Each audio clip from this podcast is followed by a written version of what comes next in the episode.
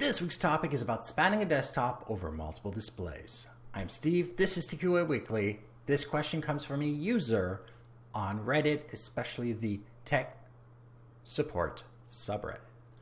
And it is Can you extend a desktop over two or more monitors using a single HDMI cable outputting from a computer, in their case, a laptop?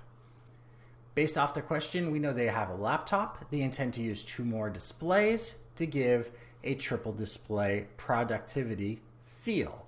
The device that they're looking into that they're unaware of is called a display docking station.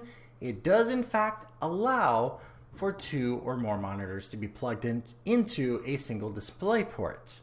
It may not work exactly as they wish and therefore might cause some issues. Your laptop manufacturer does intend your laptop to function with the main monitor always in use. You can switch that over to an external monitor and only use that as well. However, you definitely do take a performance hit whenever you're using the main monitor and an external monitor. When using a display docking station, the problem is, is that now you are rendering more pixels than the laptop's configuration was ever intended to do, and you will definitely take a bigger hit than just a single monitor in performance, obviously.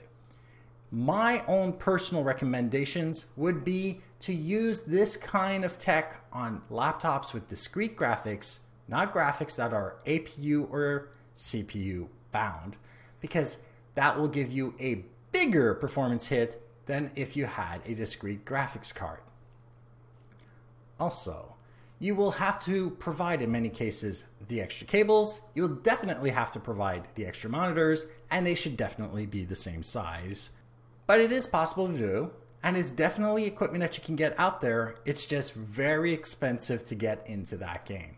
And on top of that specific thing, I definitely suggest that you don't try gaming on this, especially if you're using an APU or graphics from a CPU, as the performance hit will definitely slow down your gaming experience and it won't give you a result that you actually intended.